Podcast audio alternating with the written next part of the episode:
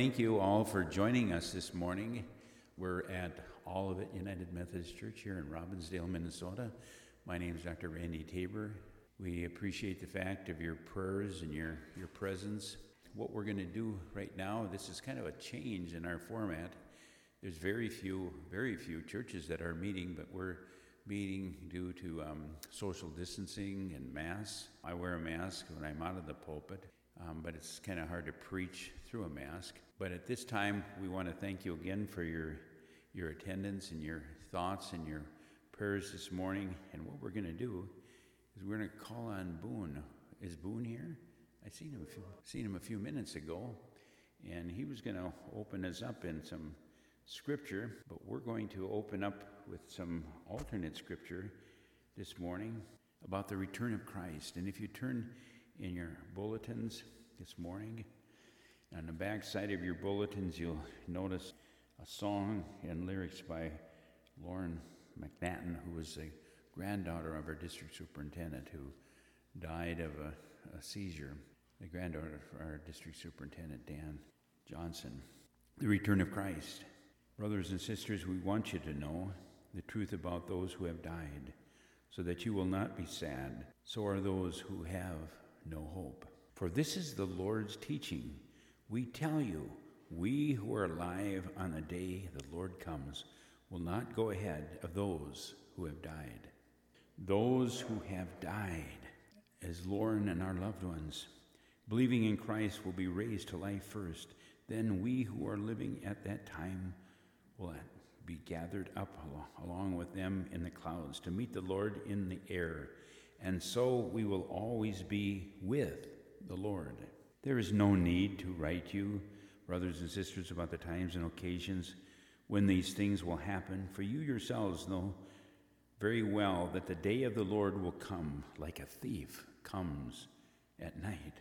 But you, brothers and sisters, are not in darkness, and the day should not take you by surprise like a thief. All of you are people who belong to the light, who belong to the day.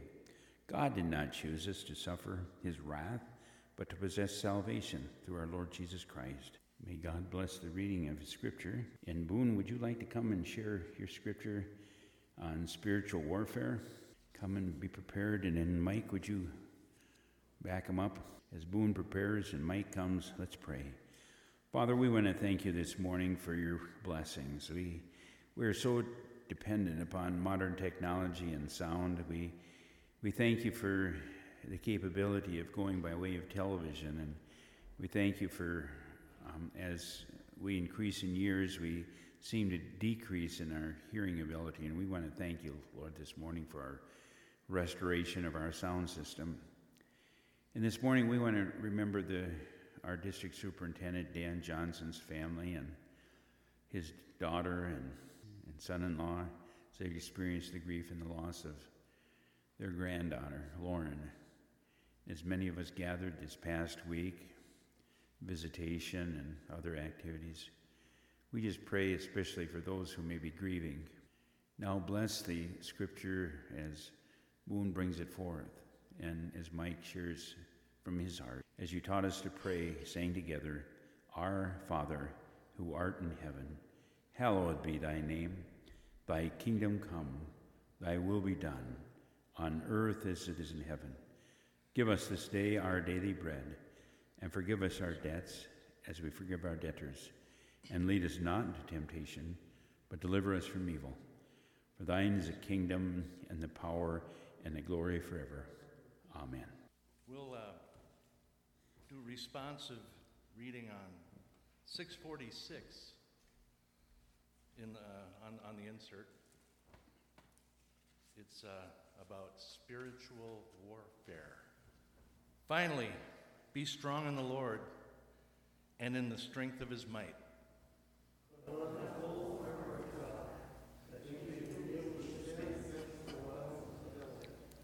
For we are not contending against flesh and blood, but against principalities, against the powers, against the rulers of this present darkness, against the spiritual hosts of wickedness in the heavenly places.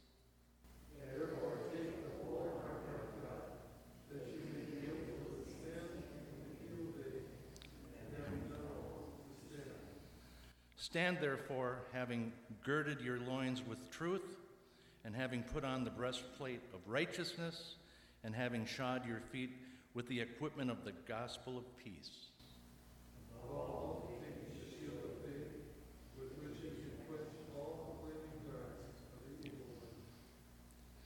And take the helmet of salvation and the sword of the Spirit, which is the Word of God.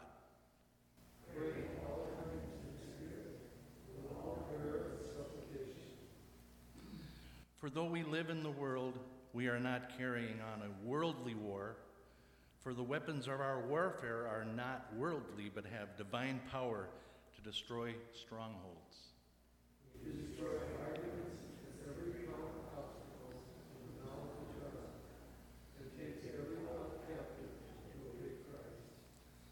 I have fought the good fight. I have finished the race, and I have kept the faith. Henceforth there is laid up the crown of righteousness, which the Lord, righteous judge, will award to me on that day. And not only to me, but also to all who have loved his appearing. Thank you, Boone. Hallelujah. All right. Good morning, brothers and sisters. Our scripture is John chapter 12, verses 32 and 33. And I, when I am lifted up from the earth, will draw all men to myself. Now 33. He said this to show by what death he was to die. Verse 32 said, And when I'm lifted up from the earth, will draw all men to myself. By saying he was lifted, he wasn't just talking about being physically lifted up on the cross for his crucifixion. He was also referring to being lifted up again with his ascension, right back into the direct company of Father God until he returns. He says he'll draw all men to him. He's not exclusive any anybody from gaining eternal life, only when their faith is placed in and through him.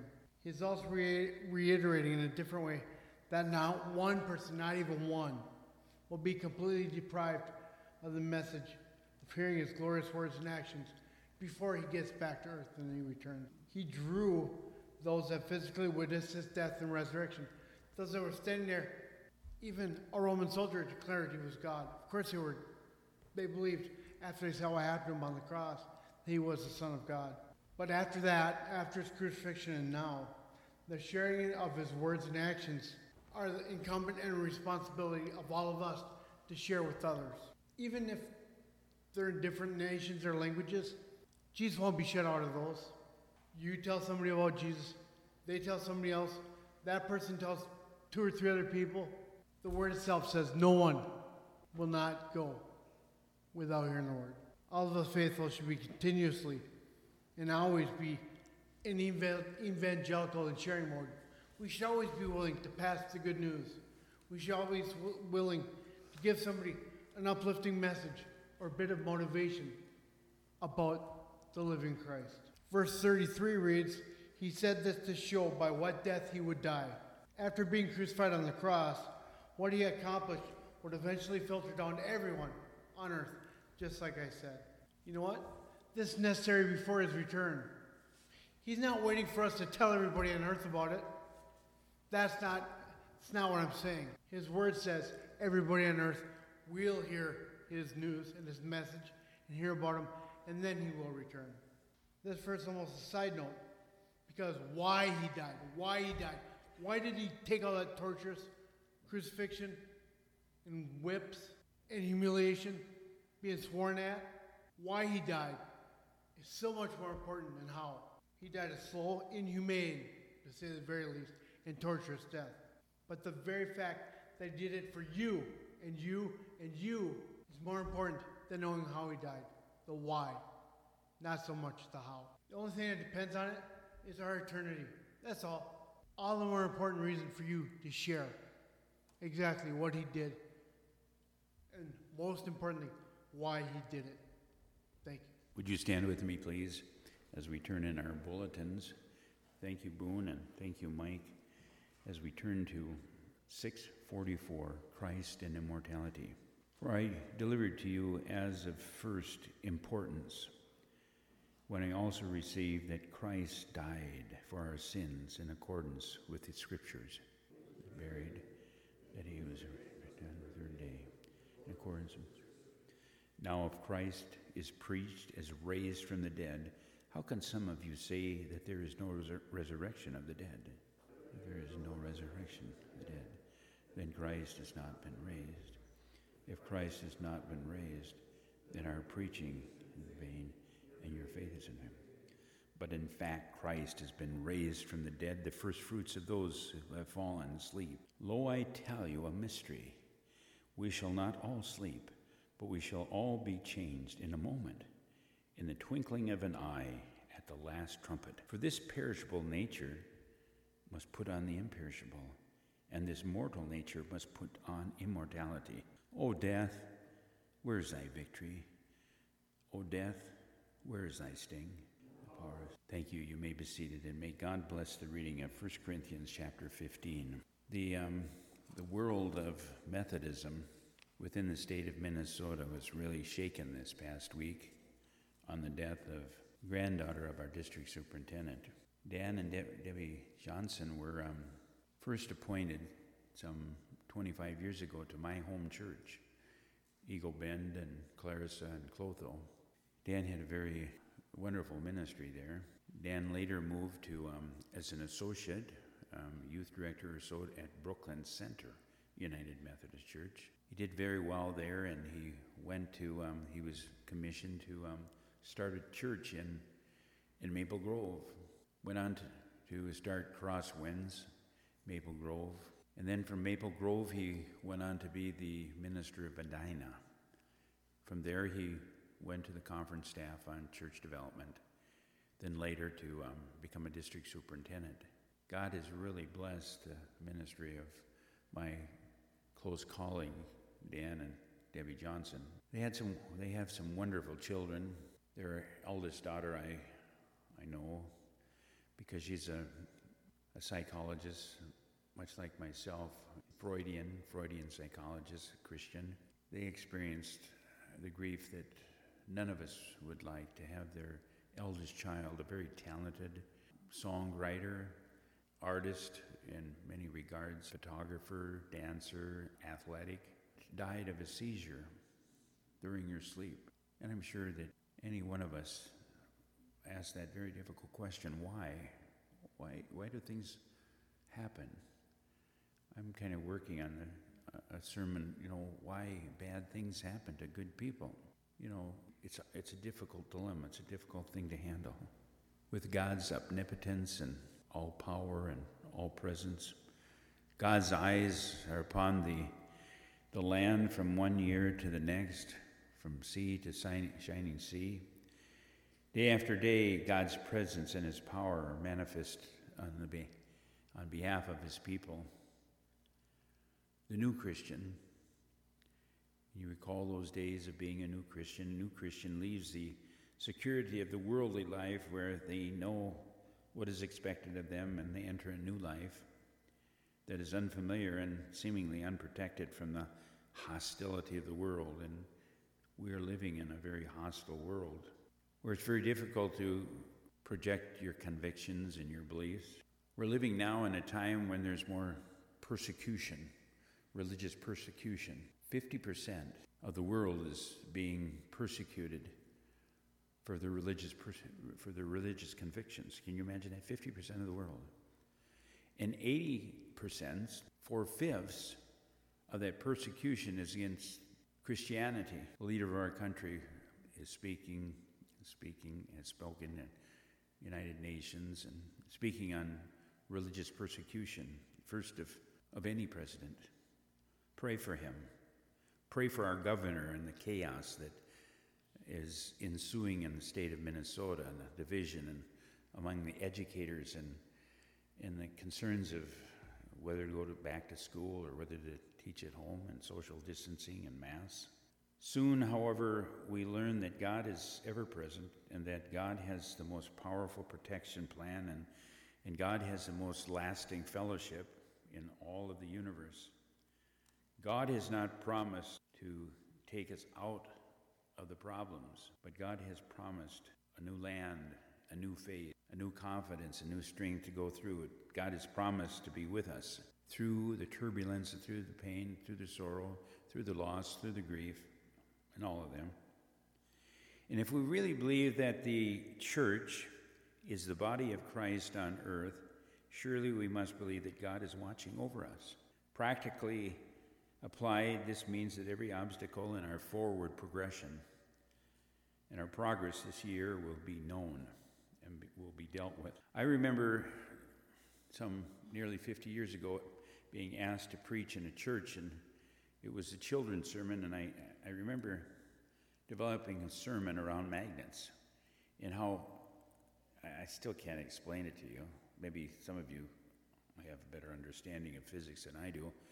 How you can take magnets and they suddenly attract, but if you take them, you can't push them together. They just they go twist and turn, and the bigger the magnet is, it, it can just twist your, your wrists. The opposing forces. But then there are strong attracting forces. I'd like to talk to you about the magnetism of Jesus Christ and how you and I are called to be those little magnets, those little attractive forces of what, what is right, and how we are to resist those forces, those principalities and powers and forces that are not of God. The magnetism of Jesus Christ is neither an academic question or a, a debatable subject. For nearly 2,000 years, Jesus has drawn everyone unto himself. John the Baptist said, like you and I, we have to decrease so that Christ may increase within us. This is not to imply that each individual in the world is drawn to and accepts Christ, but rather that representatives from all races, red and yellow, black and white, they are precious in God's sight. And oftentimes, when I've had people stand in my face and say, Black Lives Matter, I'll say, I'll start singing, red and yellow, black and white, they are precious in God's sight. We learned that at a young age, did we not? That in Christ, the Bible says there is no Jew, there is no Greek, that our, our purpose is not to argue whether Christ draws, but to see how and why he draws us. I suggest to you today that we are drawn to, we are drawn by, and that we are drawn for. To, by, and for. Drawn to, drawn by, and drawn for. Drawn to, there are abundant scholars, scholars who attempt to convince us that Christ drew us into a better system of ethics, to a higher level of life, and into a better understanding of universal principles of loving the Lord your God with all your heart, mind, body, soul, and spirit, and love your neighbor as yourself Dedicated religious leaders sometimes have misconstrued the words of Jesus and teaches that he was drawing us maybe to just only an organization called the church. While the church does represent the body of Christ on earth and may be the instrument, the instrument through which Christ appeals to all who then are called through the church, through that body, the church still is not the primary object to which you and I are drawn. We are drawn to Christ. We are drawn to Christ. And I think many stop at that point. They're not drawn into that body to, to exercise and to infiltrate the, the world for his name. And then there is that pathetic incident of, of us, you and I, using Christ to draw others to themselves.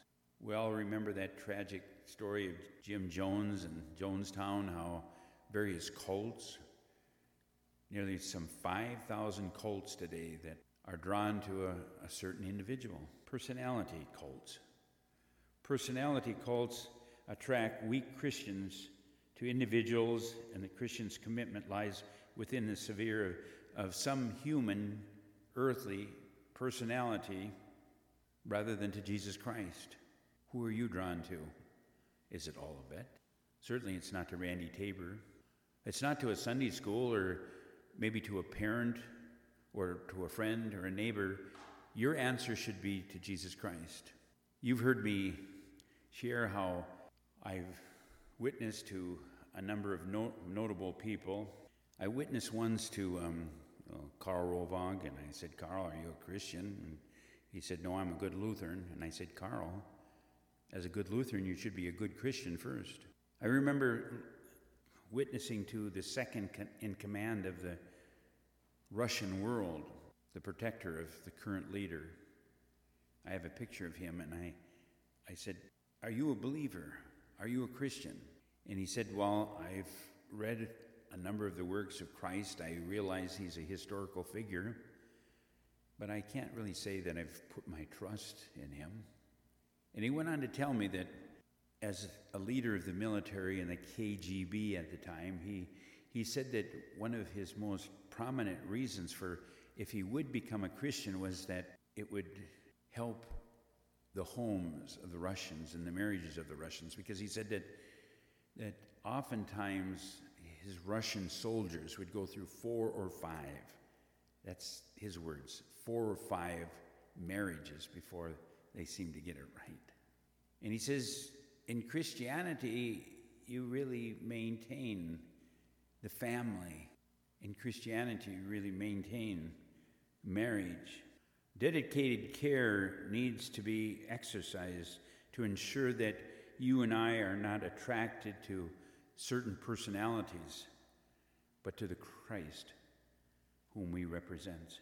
Jesus Christ needs no embellishment from us or from the world when Jesus walks simply and talks simply by seren- serenely opening, opening the earth as in the incarnation, the Word becoming flesh, people were attracted to him. And the ones that weren't attracted to him were the religious establishment of the day the scribes and the Pharisees and those temple people because they were threatened and they were intimidated by him. We oftentimes forget that. Jesus' attractiveness lies within his person, not his dress or his culture or his pos- position. And let us present and represent the Savior as Jesus is and watch people come to Jesus as they did when he walked this earth in person. So you and I are to be drawn to Christ, and then we are to be drawn by, from to to by, drawn by. Now, the magnetic pull to Christ does not come from, from any natural sources. The physical person does not naturally seek out, we don't not naturally seek out the spiritual life. The Heavenly Father must draw us to Christ according to John chapter 6, verse 44. The Heavenly Father must draw us to Christ. And the only valid commitment to Christ comes in response to this spiritual proclamation and provocation of the Father. Working through the Holy Spirit, God the Father uses various means by which to draw us to His Son. And the most effective means is that of His everlasting love. One of the first words I learned, and I learned them when I was in a crib, and I, it must have been just maybe two or three years old. I don't know how, how old I was when I was still in the crib, but mom and dad had a kind of a blue um, glass plaque that hung over the crib, and it says, I did not know what it said, but um, I would ask about that pl- plaque, and it was John 3:16, and and I probably knew what it said before I could read it. Then I learned to read it. For God so loved the world that he gave of his only begotten Son, that whosoever believes in Jesus Christ would not perish but have everlasting life.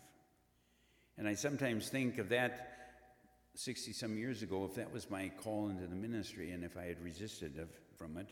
That, but, working through the Holy Spirit, through the Father, uses various means by which to draw us to draw us to his son. And I believe, as I'm sure many of you, by way of television, believe that the most effective means is that of his everlasting love. That means non ending, non ending love. That all of us desire and respond to love, and the highest and the noblest of love of all deserves our greatest response. I think I believe most of us have been privileged to be among functional families and experience motherly love, fatherly love, brother and sisterly love. And then we learned through a phenomenal experience God's love, that God's love surpassed all human love. And then we responded to that because we were drawn to this presence, this presence of truth, that Jesus was the truth, the life, and the way.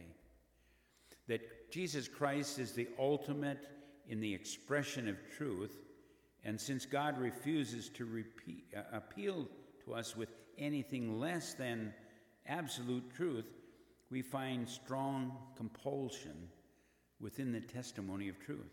So we learn from this scripture and from the Bible that we're not only drawn to and by, but in closing today, we are drawn for, F O R, for.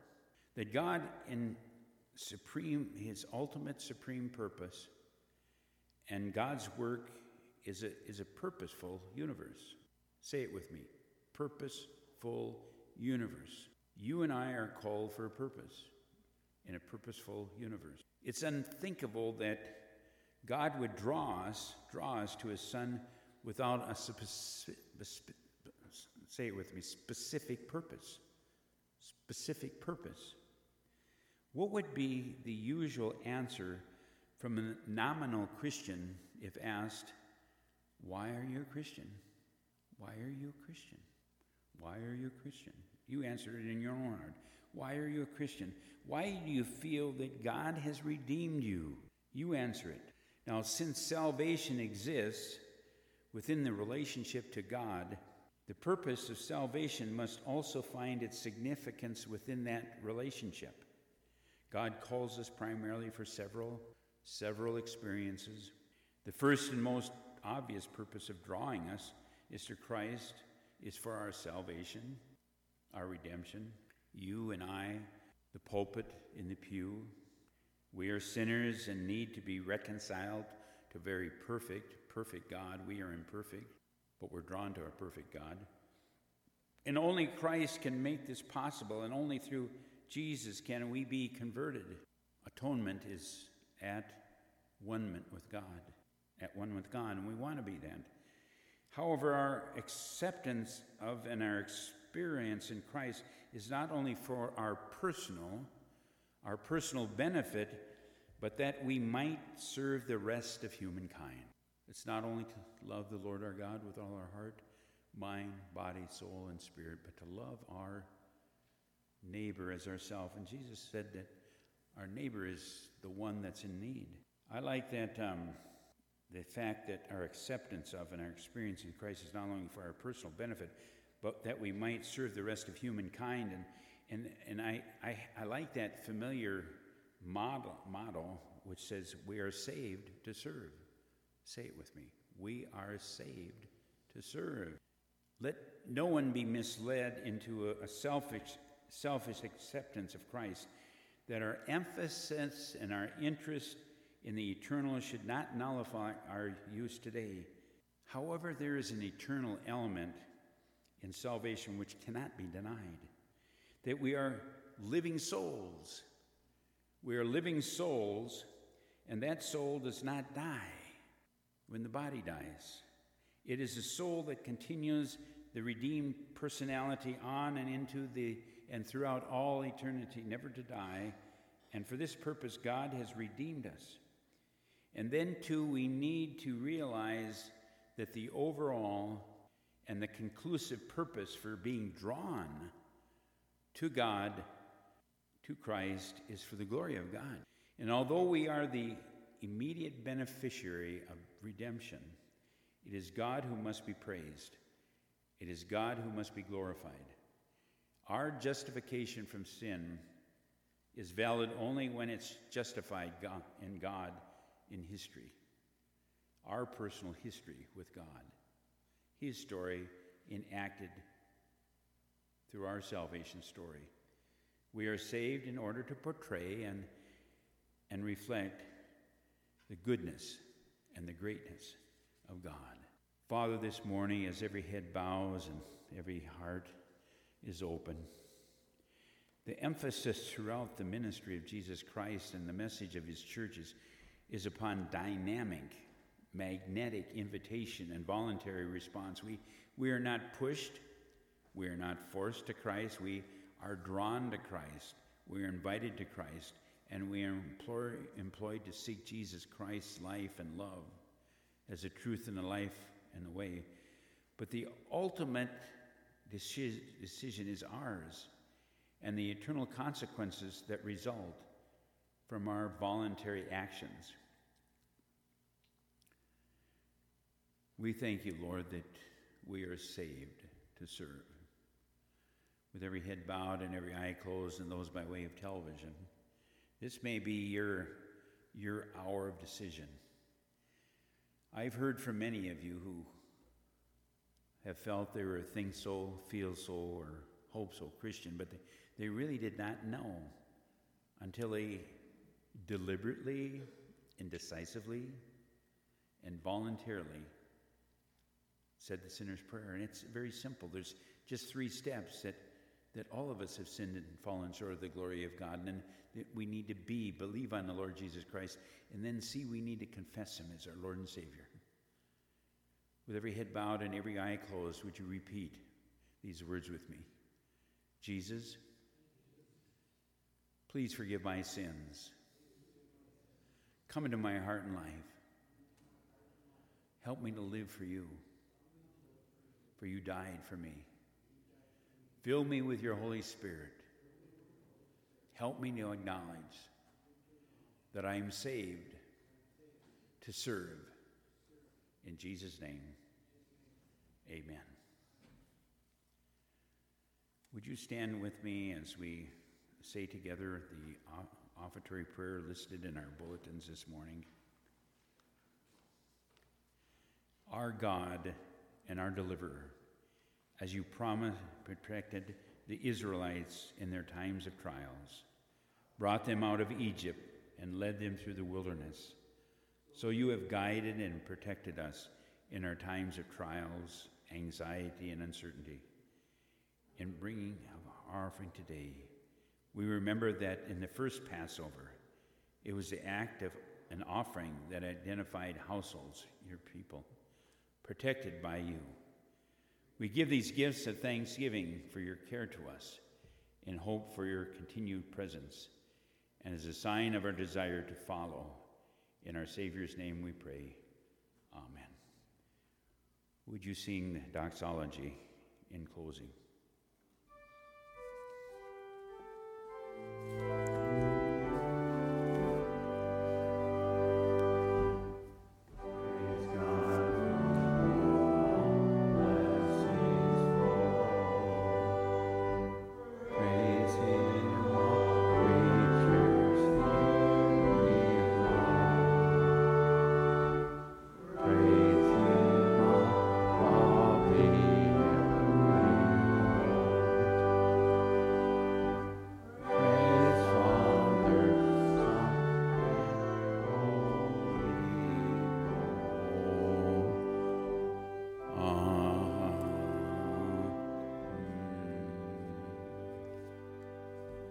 Merciful and forgiving God. The tithes and the gifts we offer to you this morning are but a small portion of the blessings that we have received. The Gospels remind us that Jesus instructed us to deny ourselves, to be a magnet for Christ, to take up our cross and follow. And yet we deny ourselves very little. We see the smallest of crosses as too great a burden, and we follow only from a safe distance. And in so doing, we cut ourselves off from a deeper experience of discipleship. Forgive us and renew our strength and our discipline to walk this road with our Savior. In His holy name we pray. Amen. Praise the Lord. Thank you, Jesus. Any any other prayer requests or announcements? How is Shar doing, Pastor? Remember these prayer requests. Father, this morning we just want to remember the many prayer requests, not only within our congregation, but by way of television. For Pam, we give you praise for no cancer, and we thank you for Marie's sisters to have your hand of healing upon them. We thank you, Father, for Elliot and his scheduled surgery for Ira and Julie and the Sims family, and we thank you for his faithfulness in the Bible study. bless the, the judge and those who are involved in this very difficult situation. We thank you for Pastor George Groves and his many years of faithful preaching, and we pray your blessings upon his wife, Char. And again, we remember the district superintendent, Dan, and Debbie Johnson, and their daughter, husband, and the death of their grandchild. May we lift up these prayer concerns to you, O Lord. For you are the master physician and healer, the mighty counselor, comforter, and consoler. In the name of the Father, and Son, and the Holy Spirit, may we go with these blessings that we have been saved to serve and help us to be magnets for Jesus and righteousness. In Jesus' name, amen. Peace. Thank you. Peace I give to you, peace I leave with you. Amen.